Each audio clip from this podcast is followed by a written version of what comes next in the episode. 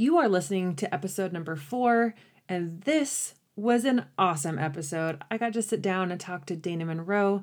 She just recently moved from Utah to Colorado to work for Kifaru International, and this lady is spreading her wings and learning how to fly unapologetically. I absolutely love this conversation. Just hearing a little bit more about her and her passion for improving her health, her passion for learning how to be a bow hunter, and just diving in, spreading her wings, and really living boldly. I think you'll get a lot of inspiration from this. And if you don't know Dayna already, you'll definitely want to afterwards. Here we go. Welcome to the Her Inspired Journey podcast a show all for women about living your best life and fulfilling your passions from the backcountry to the table. No matter where you are, what hurdles you've faced, or where you want to go next, we're right here on this journey with you. It's time to take charge, pave your way, and create success. Today's episode is sponsored by Nutrition Realigned, a holistic health approach that takes you to the top. If you're feeling overstressed, constantly fatigued, and not like your best self, it's time to reevaluate your nutrition and learn how to fuel yourself properly. Head over to Nutrition Realigned and make a plan to reach your health and fitness goals in 2019. Click on the Contact Us form for more information or use code HERINSPIRED for 20% off at checkout. All right, welcome to episode number four of the Her Inspired Journey podcast. I have a super cool guest on today somebody who I really look up to and um, kind of met through social media, just kind of following each other back and forth, and then got to meet her in person last year at the Salt Lake City um, Total Archery Challenge. And she is just super cool, paving her way. And uh, I'd like to introduce Dayna Monroe to the show. Hello. How are you? I'm great. How are you? I'm doing really good. I'm very, very happy to have you on and just start picking your brain. Kind of what I was saying is that, you know, I, I sent you some over, like some feelers, just get to know you a little bit better and and asked a, a few deeper questions and you are so similar like the answers that you were writing i was like this seriously just sounds like you know something i would say. So just excited to get another female's perspective on you know just a little bit about life and hunting and health and you know just kind of figuring out a little bit more of who you are. So thank you so much for joining me on the show. Yeah of course. Thank you for having me so let's start by why don't you just tell us a little bit about who you are and where you grew up and kind of what you knew as normal? um, so I grew up in a, a, small town called Monroe, Utah. So Dayna Monroe from Monroe, that's pretty cool. Um, I had, you know, a big family. Um, I always loved being outdoors. We would always go go hiking. Uh, my dad shot like you know shotguns a lot, so I would I would go with him. I I didn't ever really shoot, but I would always go with him, and I was I, was always outside. I was like, you could not get me to come inside for anything, and I've I've always just really loved the outdoors, and I grew up playing sports. You know, always being active. It's that's always been you know a love of mine is is being able to be active. And and then you know I, I slowly started getting you know exposed to to more of the hunting side of things. Because I I I knew people that hunted growing up but I never had any interest in it. And then I, I started shooting a bow and started getting more into hunting. And then I just kind of jumped with both feet in. And now I'm I'm here in Colorado and I work for a company called Kifaru International, which uh, we make really cool backpacks and outdoor gear and stuff like that. Um, and yeah, just I'm kind of just here now. That's awesome. So that was a pretty big big transition for you then to go from a place that you grew up and really knew as home to something totally outside the box, a new place, new people. What was that transition like for you?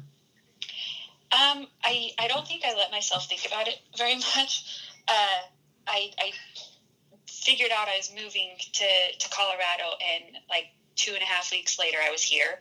So I, I, I didn't really think about it much until I got here and I was was settled into a place, and it, it was really really hard at first. I, I mean, I, I knew I pretty much knew Frank and Aaron, and they were gone. I came right before hunting season started, so I moved here, and Aaron was gone for like three months, and then Frank was gone pretty much all the time too. So really, the only people I knew were were gone, and so I was kind of here and didn't really know what to do with myself.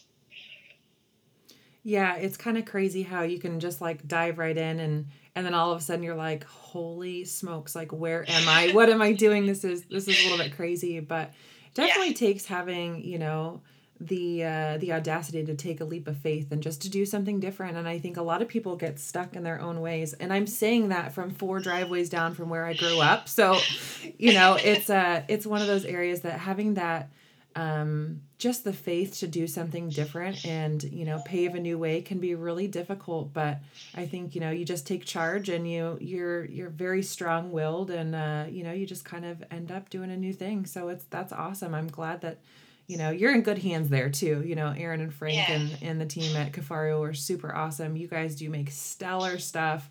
We absolutely love our kifaru packs and um, yeah we'll definitely dive into that rabbit hole to at some point and, and talk about packs because I, I definitely think that you guys make hands down some of the best gear out there for doing what we do. So super awesome. Yes. So you grew up being super outdoorsy and you, you said your dad hunted, but you didn't have any interest. Why that's I'm just curious to see why you didn't have any interest, you know, growing up as a you know, a younger woman, you know, and now you're head over heels in love with bow hunting.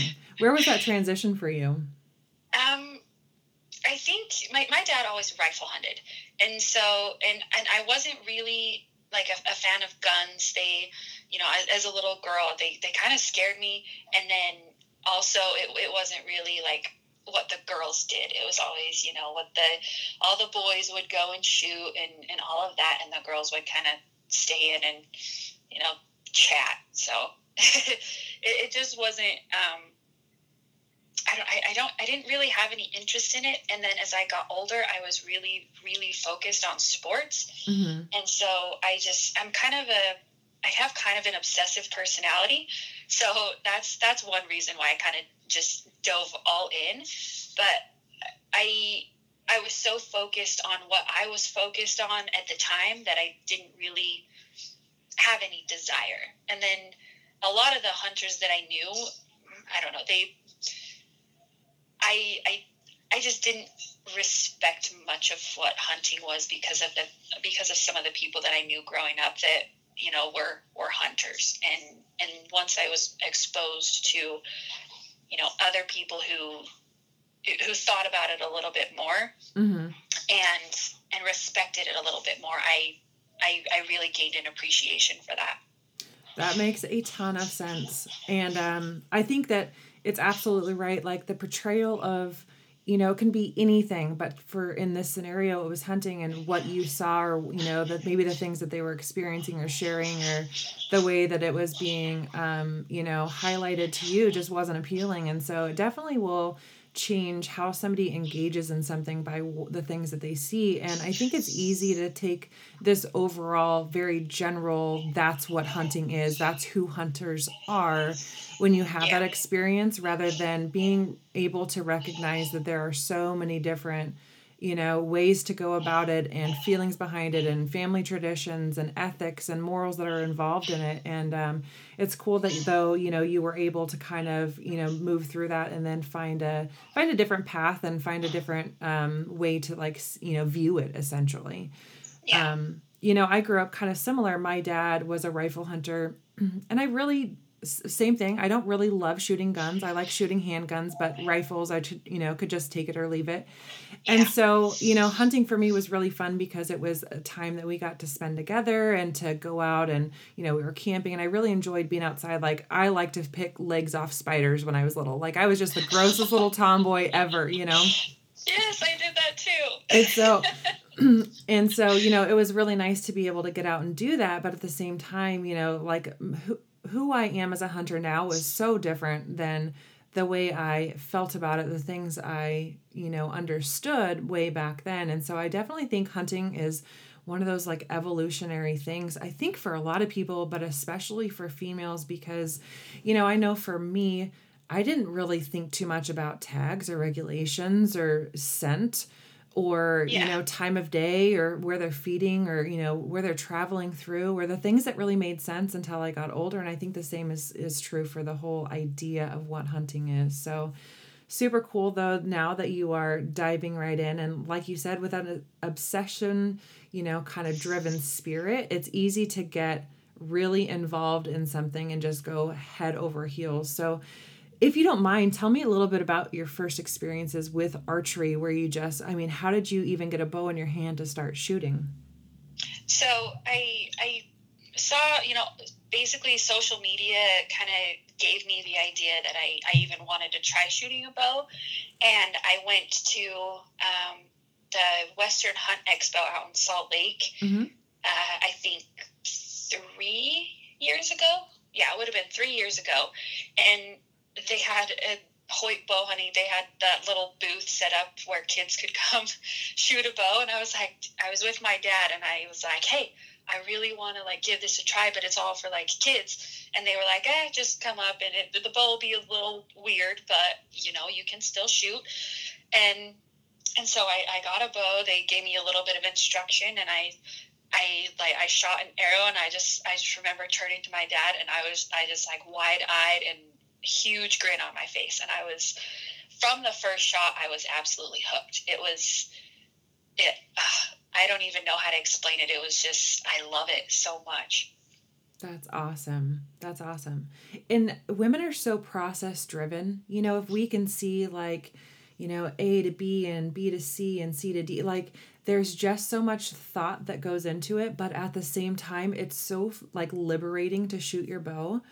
Um, yeah you know it's it's one of those things where it's so easy to get addicted to shooting your bow or bow hunting or competing or doing 3D shoots. It's like one of the things that we look the most forward to is getting our bow out and going to shoot. You know, rain or shine, it's just like, man, it is a cup filler for sure. Yes. So what happened after that? So you were like, okay, I love it. I, you know, that was awesome. What happened next? So I I I didn't really know how to get into it because I, I didn't really know a lot of people that hunted and especially bow hunted. And so I, I, I really had no idea what to do. So I looked, I just got on Cabela's and like bought a bow at Cabela's and went there, got it set up, had no idea what I was doing, like had absolutely no idea what I was doing. And then, um, I got that bow and I would shoot, you know, whenever I could. I, I had, it's funny. I, I think back and I was just so like, I was, I was decent for, for just starting out, but I, I had no instruction and, and I didn't know really where to go to get it. Mm-hmm. And then I, uh, I worked with, uh, with, with a couple people who bow hunted and I would go over and, and shoot with, with, um, with this kid and he he helped me you know he helped me adjust my sights for for the different ranges and and showed me how to do that and kind of kind of helps me get like the very very basic knowledge of it mm-hmm. and then from there on i just i turned to youtube podcasts pretty much every every means of information that i could find on you know bow hunting form shot sequence all of that and and just just did as much research as I could and just kind of figured it all out myself. That's awesome. There's so many resources out there. And I think, you know, I talk to a lot of women who are like, well, how do you even get started? In in same kind of thing, like you just have to have the hunger to figure it out. And definitely it helps if you have the mentorship or the guidance of, you know, somebody who has been doing it a long time. It can give you pointers and you know, at the same time, I think a lot of it is figuring it out what works for you, how you do things best. But like, we don't have to reinvent the wheel. You know what I mean? Yeah. There are there are definitely basics to seek out and to you know. Um, you know really utilize and uh, it's it but it's easy there's so much education like google you know youtube you know going to the local bow shop and and just asking questions. I think if people are just not afraid to ask questions and to seek advice you know and there's granted there is way more advice being given than is asked for.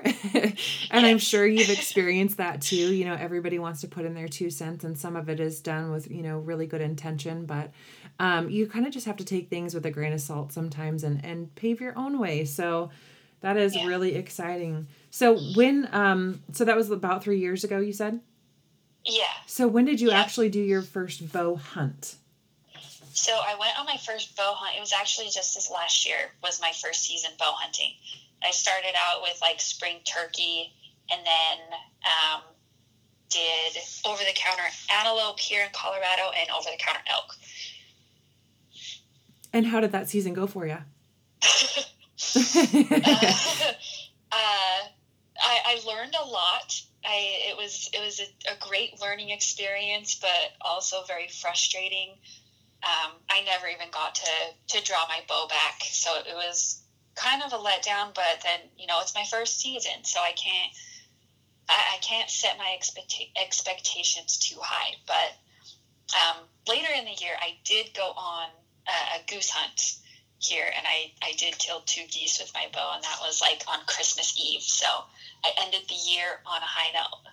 Well, that's super cool.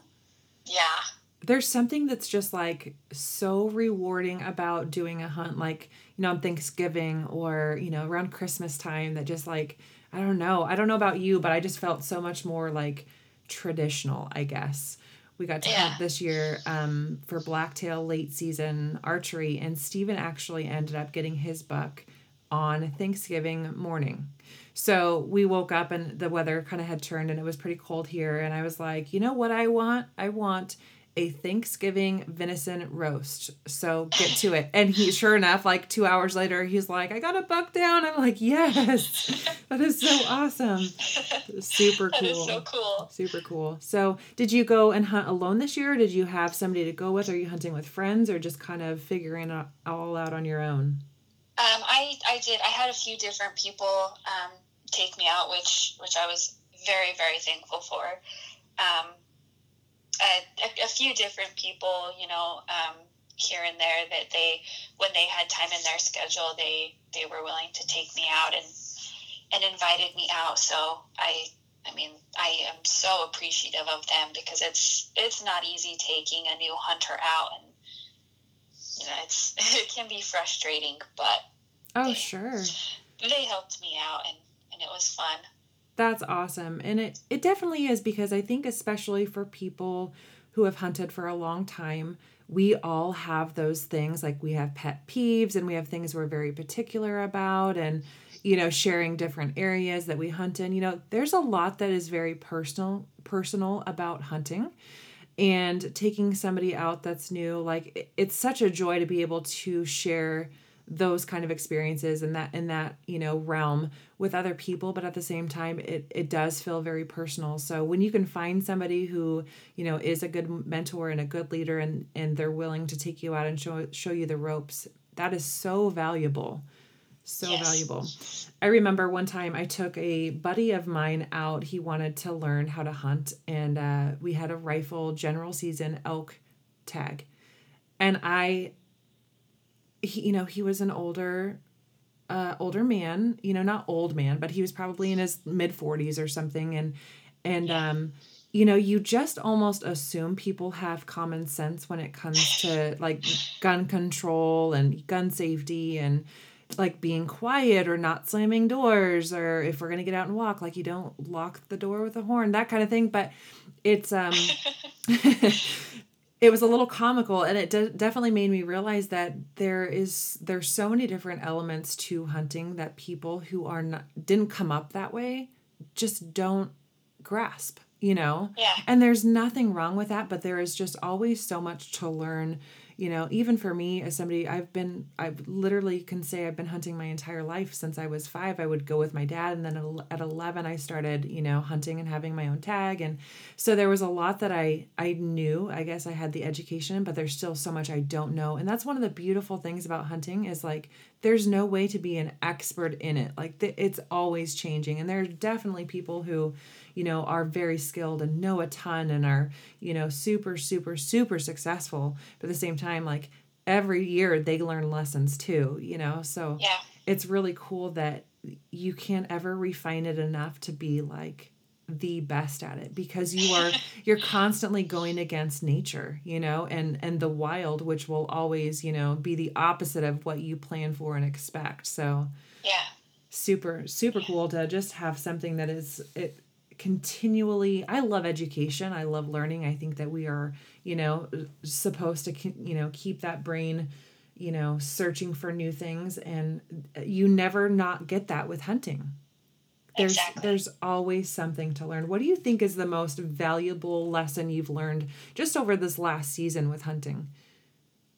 Um, I, I think the most valuable thing I learned is just you just have to get out and, and be out in the field and be out in nature because I I mean I've read like I've read blogs, I've read like watched videos, listened to podcasts, like I've I've I've gotten like all of the information that that I've been able to find, but it it never you can't use it until you're out there.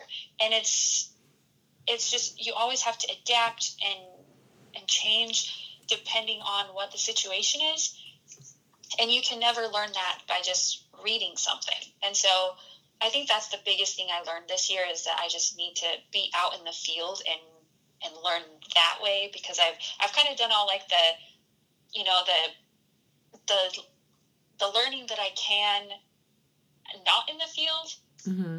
so that's that was the biggest thing that i learned That's great advice. Yeah, that's a that's a good way to look at it because education, you know, via knowledge is one thing, but education via experience is a whole nother ball game. And it's so true that, you know, if you can read something and you, you know, have this general concept, but when you take it out and you see it and you feel it and you smell it and you experience it firsthand, then that's when that like really becomes something that's solidified as true knowledge, you know, that experience. So what would you Yeah. say if if you you know were talking to a, a, lady who didn't really come up or maybe she did but didn't experience it and she wanted to get into hunting in general but didn't really know what to do what would be your advice to her in encouraging her to kind of get her feet wet and dive in Um, I I think probably just kind of a fun little type of rifle hunt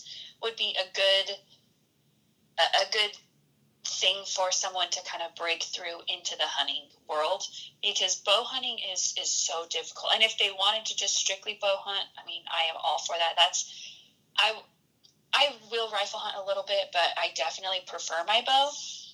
Um, but that is you know it's a little bit easier on you and it it kind of lets you dip your toe in without you know going all in. So just an easy little type late season rifle hunt would be probably what i would recommend. Awesome. Yeah good way to get started and and have the experiences without having all of the suck of bow hunting. Yeah. because bow hunting is so hard. Like i said growing up with only a rifle in my hand like i you know wasn't successful with every tag but i was pretty dang successful right? Like more times than not you would come home from a hunt and your tag would be filled. You would have meat in the freezer. And so that's and i grew up with a dad who was he was a great shot and he like I- didn't think he could miss. Like he shot and something died. Like that's just how it always happened. Yeah. and then i was very humbled three years ago or whatever three three and a half seasons. And i put a bow in my hand and i'm like i freaking suck as a hunter. Like i've never wow like this is crazy. Yeah. i have like this stack of tags that i've gone through and have had some close calls but it's freaking hard. It is so hard to be a bow hunter and there's Oh, yeah. just you know you have to get closer you have to be quieter you have to you know scent matters more your wind matters more the time of day matters more. I mean you're hiking in and hiking out in the pitch black which totally sucks in my opinion. And you know you're you know going in into hiking and, and hunting a basin for you know five to seven days without you know a truck or anything. And so what i experience now as a bow hunter is so different than what i experienced growing up you know? Like we sat in the truck we drove around we'd get in you know to an area and do these small you know hunts on foot and it was just so different. So i think if somebody were to dive in right now like go say okay i want to i've been shooting my bow for a while or i'm brand new and i'm going to take my bow and i'm going to go out and i'm going to do an otc archery you know elk hunt this year you might not want to be a hunter after that. It's it's very true. I questioned myself countless times this this past season. It, it kicked my butt. Yeah it's such a isn't it such a roller coaster?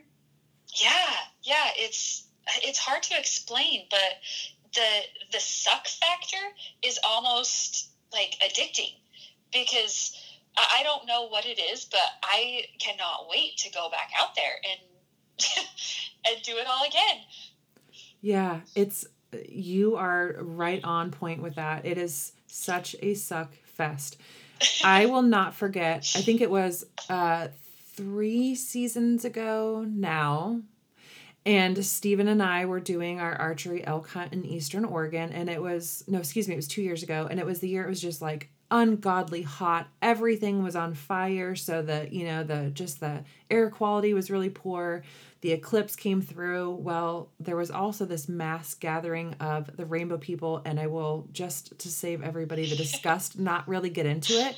But there was like 30,000 people that gathered in this area that we went and hunted on top of there also being the eclipse and on top of there you know everything was on fire so it was like literally 95 degrees during the day and the day before we left Stephen ripped his big toenail off and so like you're going on this elk hunt right where you know you're going to be hiking and you know putting a lot of miles on your boots and so we're just like oh my gosh so last minute he buys two bikes, two mountain bikes off Craigslist. I think he paid $20 for both of them, right? So you can already assume the kind of quality that these bikes were.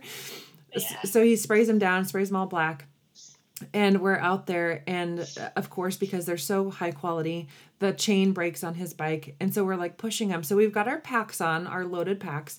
We've got our bows strapped to our packs. We're in our camo, you know, like we're literally sweating our butts off and now, because his bike's broken, I feel compelled to also walk with him. So we're pushing our bikes with our packs and our bows up this mountain. It's 93 degrees. And I'm like, we are freaking idiots. Like, what are we doing? Like, why are we doing this? And we're not seeing any game whatsoever. All of the sign is like months old, you know, in an area that my dad had hunted forever. And he's like, man, this is a prime spot. You should be here. We're like, yeah, there used to be animals here, but the entire i think eight days that we were there or seven days maybe we saw the ass end of one buck the entire time and like i left that hunt going i'm questioning my life right now yeah. Oh, I don't. Yeah. I apparently don't make very good choices because all I've done is sweat through my clothes for the last, you know, seven days. And anyways, yeah, it can just be such, uh, like man, I love this, but why? Like, yeah. what do I actually love about it? Is it the fact that I like to torture myself, or is there actually something appealing about it? So, I definitely yeah. hear you on that. Um, talk to me a little bit about, um, you know, you've definitely had some experiences and you've had that roller coaster this year did you have any point where you really considered not going back or was it did everything kind of circle back around to going like okay i've got to brush this off because I, i'm sure you've had experiences like the you know most of us have had where you're just like I, I don't know that this is i'm cut out for this. Did you have any of those moments this year? Um i not not really genuine moments. I i get um so there there was one time it, it was uh, I think we were out for about four days. I was with um, um, this one this one guy that took me out, and we were we were hiking out on the the last day we were there. Um, it was probably like middle of the day. I was I was hungry and I was tired. And I think that because we didn't stop to have lunch because we were almost to the truck. And so we just waited till we got to the truck. So I was a little bit hangry and I was like, I was cussing him out in my head. but, uh, you know, I, once I thought about it, I'm like, I just need to have some food. Like I'm just hangry. But that was really the only time I, I questioned whether or not I wanted to continue doing it because I even though I didn't have very much success and I didn't really have a lot of encounters, I I have no question that this is what I want to be doing. That's awesome. That's awesome.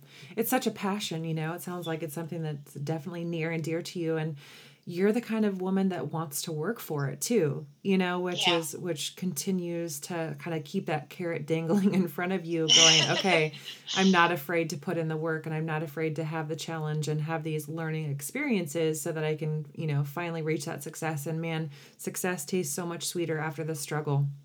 Yes. Yes, it, it really does. does. It really does. So you mentioned that you got into kind of uh, taking on this hunting uh, way of life, if you will, to as a way to regain your health and to you know really work on fulfilling that need to to you know be healthier to harvest your own meat. Like how did that kind of evolution come about as far as you know actually harvesting your game? Like where was that inspiration from?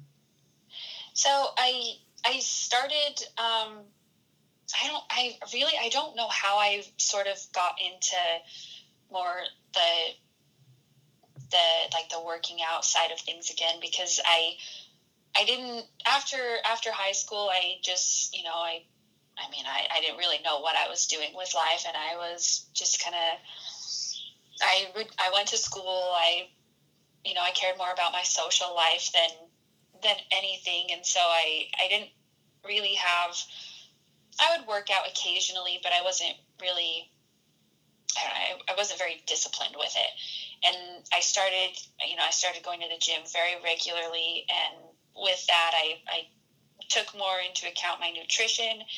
And, you know, the organic meat, you go to the grocery store and you're paying a lot of money for that. And, mm-hmm.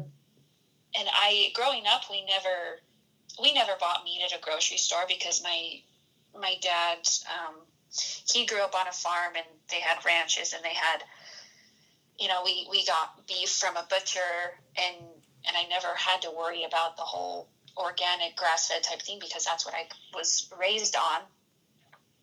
And I, when, when I got older and started, you know, having to grocery shop for myself, I was like, man, this is really expensive. And so I, I, from that point, it just kind of you know, led me into to hunting. Once I started getting more into the bow hunting side of things, I uh, it just it really compelled me to start, you know, getting my own meat because it's you, you don't get better than than wild game to me. No, you don't. And nutritionally, there's just it just makes so much more sense to have that organic wild game as opposed to, you know, it is super expensive to buy, you know, grass fed or organic or pasture raised. And so if you can go out there and, you know, do it yourself, yes, it's super expensive to be a hunter. Like, yeah. I don't think anybody can say, unless they go out in their backyard and, you know, the cost is super low, that hunting is less expensive in gathering your meat as opposed to going to the store and buying your game or buying from a local farmer it's definitely right. not but what you gain in the experience of hunting you know and the time spent out there and the experiences the sounds the smells the you know it, it is such a cup filler it is so refreshing to be out there and just really you know surround yourself with nothing but nature. So what you can gain and experience and, you know, if you're successful, God willing, the, you yeah. know, bringing home meat, it, it's so much more worth it in my opinion to go that route and um, you know, be able to put that that game in your freezer. Man, it's such a blessing if you can open up your freezer and see packages of wild game filling the shelves that is yeah. such a good feeling to me like i know i kind of get start getting stressed out when it gets low even our kids like you know who are almost 13 and 10 will like look in the freezer and be like oh you guys got to get with the program here because you know we've only got like five packages of bear left or whatever and and you know yeah. so everybody's kind of keeping tabs on it because it's such a treat man it's so nice to have access to that yeah and it really that you know that feeling is because I, I got a, a, late season antelope this year with a rifle and I processed the meat all by myself and just the feeling and like looking at that meat and looking at your freezer, like all of that meat in your freezer, that feeling is just like it, it's indescribable because it's it is so amazing. You're you're providing for yourself and your family and your friends and you want to share with people and like and that you did that and all of the hard work because i really like you know a lot of these people who are successful year in and year out it's they prepare all year for the hunt. Mm-hmm. and that's that's what i do myself. It's like everything i do is the end goal is that is hunting season come you know september october all of that. And so it, it's so fulfilling and that feeling is just there is no better feeling in the world. Absolutely. Couldn't have said it better myself so let's talk though a little bit about how you prepare for hunting season and what that looks like both with you know obviously with shooting uh, with getting your mental you know clarity and getting your mind wrapped around like what's coming up but also on the physical side how do you prepare for it physically um, I, I go to the gym fairly regularly. I I don't go quite as much since I moved out here, but I I will do backpack cardio. You know, I'll hike. You know, five or six, seven days a week. Like I I am always hiking. I go before work or after work. I throw a heavy pack on, run up and down Fire Road real quick, and um, and then go to the incorporate you know gym workouts into that. But that's that's kind of how I prepare physically, and I do that year round. I I'll hike. You know, I was hiking the other day in like 10 degree weather and it was miserable, but gotta gotta prepare myself for that. Absolutely. Definitely. So when it comes to shooting your bow, are you somebody that likes to I'm not assuming you're not, but dust it off, you know, a couple months before the season, or do you make a, a habit to shoot arrows daily? Oh, I shoot every single day. I I'm at the bow shop here, the No Limits Archery. I'm there every single day, and I'm I'm pretty sure they're they're all sick to death of me some days, but I gotta gotta get my arrows in. That's right. That's awesome. Well, good. Yeah. So outside of you know throwing some weight in your pack and you know hitting a hike, what what else do you think is really important to incorporate as far as you know keeping your stamina and strength up for you know where you hunt is obviously super demanding. So what else do you think is important to incorporate?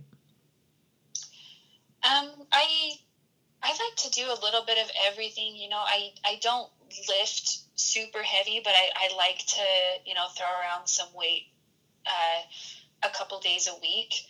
Um, you know, mobility training, just I I like to change it up and it just kind of depends on the day and what I'm able to do in the gym, you know, where, where people aren't crowding and I just like to get my heart rate up and, you know, make myself uncomfortable in the gym because I know I'm going to be uncomfortable out in the woods. But mm-hmm. yeah, I'm going to be so much better prepared if I'm making myself uncomfortable there. Yeah, absolutely. And man, that really does improve your mental game as well. You know, for those yeah. times that you're hiking up a mountain and you can't see the end of it and it's just like, you know, if you can do hard things you know, all throughout life, whether that's just through training or if it's, you know, coming up against resistance and being persistent to, you know, push through, those things will definitely condition your mind for staying on task and staying, you know, keeping your nose to the grindstone when things get tough. I think when things when there's hurdles or you know opposition or there's challenges that we face i think a lot of times it's easy to go okay, let me back down, let me find a different way rather than just going, you know what, I'm going to stick to my guns and I'm going to stick with this and I'm going to push past it. You know, it's it's hard to do that mentally to put to intentionally put ourselves into positions that challenge us. Yeah. That's not a strong yeah, suit for a lot of people, you know. So if you can, you know, implement that in, you know, some through your physical training, but um, you know, that really does prepare you for getting out there and, and being in the elements and just going, like, this sucks right now. However, I know I'm going to live through it. Yeah, yeah. And it's, you know, like my, like backpack cardio, I, we do that uh, fire road a lot. If that's, that's just a place out here, Aaron kind of named it. Um, but I'll start doing that and I, I question myself. I'm like, why am I doing this today? Like, this sucks. Like, I went the other day and it was muddy as can be and I was sliding around and it sucked. But then I get to the top and I, you know, I, I take a breath. I, and I look, I just look out over the landscape and I just, I'm like, this is why I do it. Like, and the feeling of like, of just completing that and conquering it is is why I do it. And it I think that is kind of what keeps me going back and and keeps me, you know, going through the the success. Mm-hmm. So is that a personality that you've always had, or is that something that you feel like you've grown into? I think it's it's a personality I've always had. I've I've always been, you know, very very driven and very goal oriented, and and uh, kind of you know that that that tough personality. I I, I knew what needed to be done to get where I wanted to be. And so if that sucked, you know, coaches yelling at me, running more and, and more, and it, it just, you know, even though it sucks, I know I, I know I need it and I know I'm better off in the end. Mm-hmm.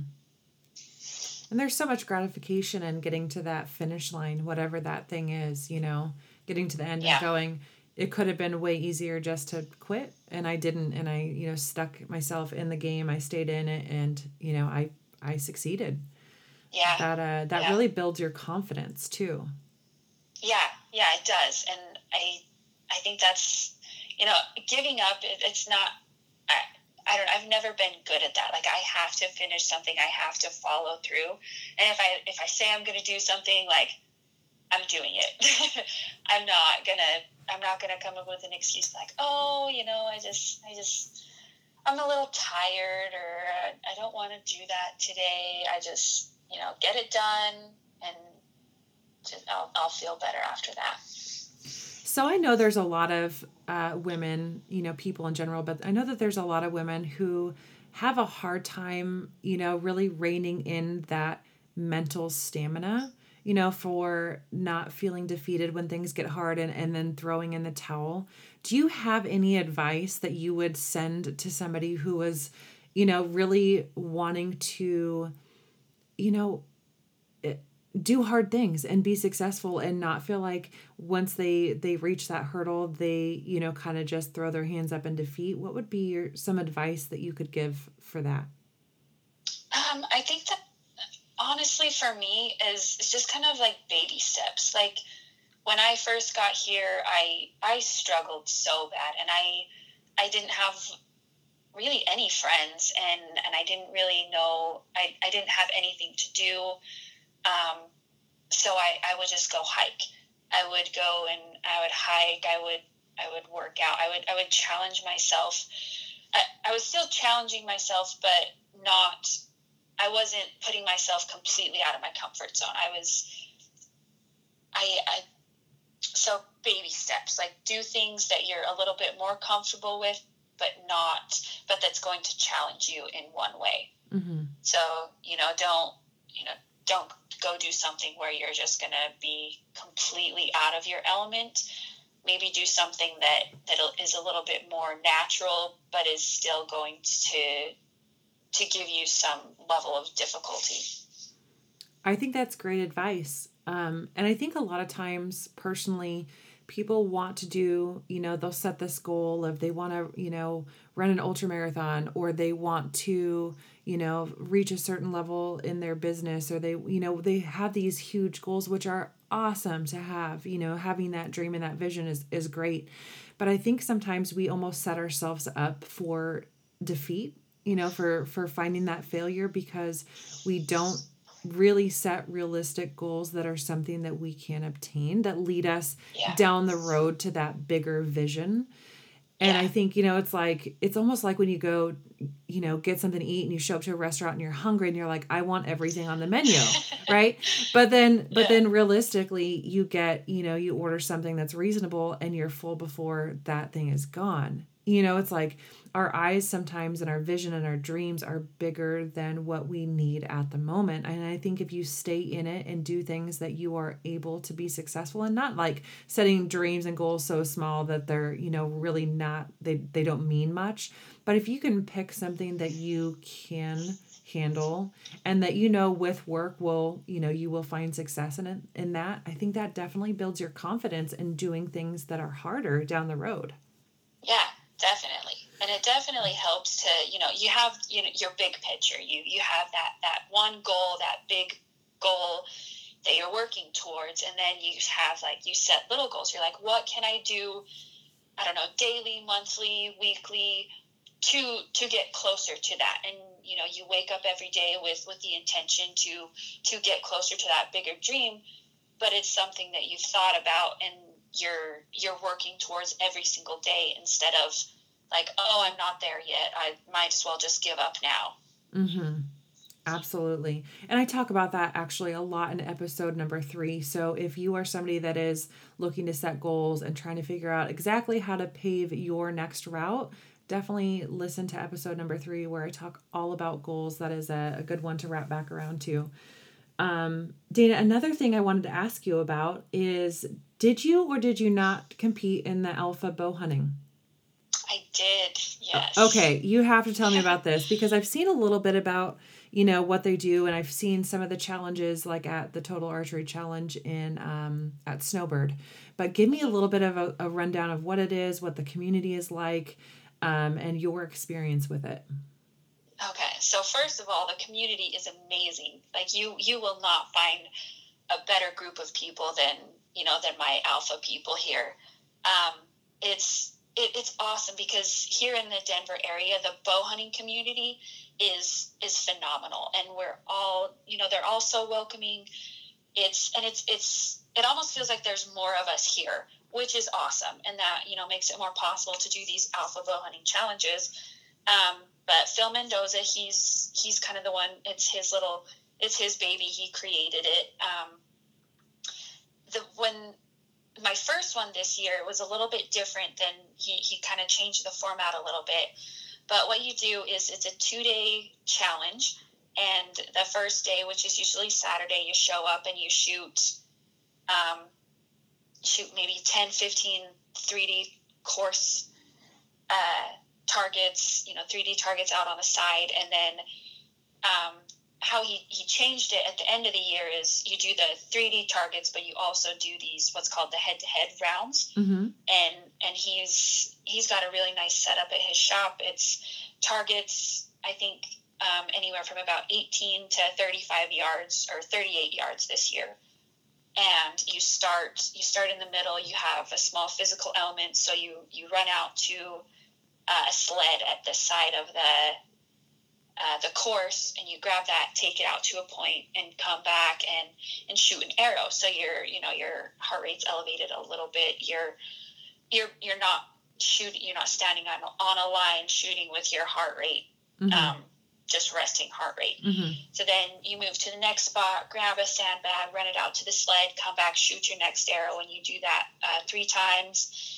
And then you run out grab the sled bring it back and shoot your final arrow. And it's all you want to get through the course quickly, but depending on where you hit, um, they they put up a clay pigeon on the target, and if you hit the clay, uh, no time is added. But if you miss the clay, it's either like a twenty or forty uh, second time penalty. Mm. And so you want to get through the course, but you don't just want to get out there and, and shoot as fast as you can. You also need to be accurate in your shooting, and and so you do a couple head-to-head rounds and that 3D course, and then you get kind of you get a score, and then you get bracketed, and they just from there they do the head-to-head competitions to to knock you out until until they get a winner, and that is the alpha bow hunting. Just everything that Phil does has been the biggest thing that's helped me hands down in my bow hunting journey. That's awesome. And it definitely sounds like it would be something that would really be practical in building skills for hunting. Yeah, yeah, because it's it, it you know it's not and and I don't, I've never done train to hunt, but I, I know it's a little bit more physically demanding, and I'm usually not you know running up a hill right before I'm taking a shot, but I'm a little bit out of breath. My adrenaline's going a little bit, and uh, that's what I found it, it recreates that you know that that intense situation out in the woods here you know here throughout the summer where you can you know try to try to prepare yourself as much as you can.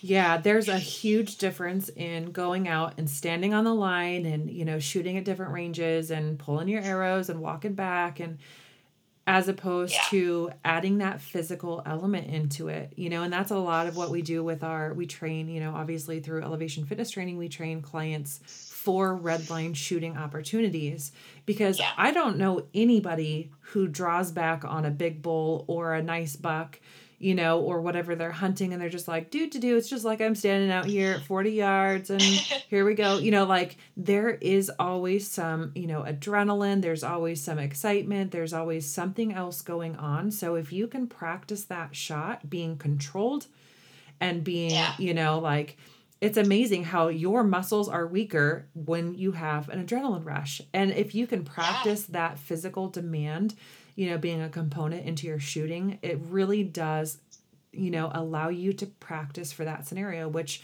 outside of doing that how else do you practice for it it's not like you can just you know go and draw on animals just for the practice you know what i mean so that's awesome And that's that is the hard thing is there's there's really no way to to recreate that situation. But you know, you get a crowd of a hundred people sitting there watching you run a course. It's it's a little bit nerve wracking, and Mhm. it's it it definitely you know definitely helps you once you get out in the woods. Absolutely, without a doubt. I remember the first time, actually, the first 3D shoot I did was, uh, oddly enough, the Western Classic down in Redding, California. And the, everybody's like, This is your first 3D shoot? You do realize this is like the biggest 3D shoot. And I'm like, Yeah, I'm terrified right now. You know, like, you, you, I was a little bit shaky and just kind of like, there's other people around. But um, I think a lot of people keep themselves from being in those kind of situations or going to shoot 3D tournaments or events because they're like, man, other people are there and they're gonna be watching and it'll like really throw me off. But if you can practice in a lot of different elements like that with other people watching or the physical element added into it, it really only helps your bow hunting game. Oh yeah, For yeah, sure. definitely. Okay, so I have to ask you this is one of the questions that I love learning so much about my guests and just about women and them paving their way. You know, it's we all go through experiences and, you know, different uh, events in our life that really shape who we become. Some of them are great, some of them are difficult, some of them, you know, we'd rather not talk about, which is fine. But as a woman, what do you think is the most like the biggest number one piece of advice you could give to another woman you know who is just kind of trying to figure out the balance of life whether that's family or work or being outdoors or just kind of paving her way what is the biggest piece of advice that you could give to uh to encourage one of those women I I think the biggest thing that I could say is just just figure out what makes you happy. Um, I mean, I've I've gone through life. I'm definitely a people pleaser, and it's you know the last few years I've really kind of come into my own and just I I do what makes me happy, and I don't really care about what other people are saying and. You know, people people tell me all the time there that I need a new hobby. I should, you know, go out, go because I'm, I'm 26 i never go out i don't i don't go out and party i don't do any of the typical you know 26 year old things it's i i do what makes me happy and you know going to the bow shop shooting my bow hiking going to the gym you know that, stuff like that makes me happy and i don't i don't let other people's negativity or their you know their judgment kind of cloud that and, and affect me in any way. That's really really important. And gosh social media makes it so hard to kind of like stay in our own head you know? Yeah. and and i don't and I'm, I'm pretty good and i'm pretty secure and all those things but there are definitely times in my life where maybe i'm going through you know stress with growing business or you know my my kids are being a little crazy or something. And i think it's in those times where n- not all is really right in my life that I can be really susceptible to letting myself get down on who I am because of other people, right? Yes. And so, gosh, if we could just learn to like love ourselves through it and and I talk a little bit about like just kind of staying in your own lane. Like yeah. if if another woman is doing great, good for her. Like Yes. like give her a pat on the back and tell her she's doing a good job. Don't let it destroy how you feel you're doing, right? yeah. Yeah. And that's huge because I, mean, I struggle with the same thing. You know, it's you, you, everybody has our days, and you you can't you have to just you know think you're like you're okay you know don't don't compare your life to someone's instagram life because you know you only see the good stuff and everybody everybody has their stuff that they're dealing with so mm-hmm. just just remember that and and you know cheer other women on don't don't try and tear them down because that won't get you anywhere Absolutely. Absolutely. It doesn't. And it, it doesn't bring good things within yourself to do that. You know, I think, you know, there's a lot of negativity that can be thrown back and forth. And I can only imagine it pe- makes people feel a little better instantly when they do something like that or they say something like that. But really, if you can practice being positive, both with the, the way that you communicate with yourself and the way that you communicate with others, it just leads to happiness in so many different areas and, you know, really just loving your life and where you're at. So I think that's really good advice and a good takeaway for anybody listening is just to uh yeah, stay in your own lane, support other people yeah. and and you know, we're all doing a good job in very different ways. Yeah, yeah, because the more positive, the more positivity you you know, you you give to others, the more positive that you can be with yourself. So, I I've found that to be true. Absolutely. Absolutely. You are dead on with that one. Very cool. Well, I am so excited to have you on the show. I know that the listeners are going to soak a lot of these words up and just your experiences with where you've been and what you've been doing. So I really appreciate your time and you coming on the show. Um, if yes. if people want to get in touch with you or they want to reach out and find a little bit more about Dayna, how can they get a hold of you online? Um, uh, Instagram uh, Dayna underscore Monroe. Um, and I have a Facebook as well. It's just Dayna Monroe. And I have, if you have any questions, I mean, Kifaru, Kifaru is a great uh, company. If you have like backpack questions, anything like that, I gear questions. I've, you know, I've, I've got, I've had the opportunity to, to use a lot of gear and, and all of that. So I'm, I'm always happy to help in any way that I can.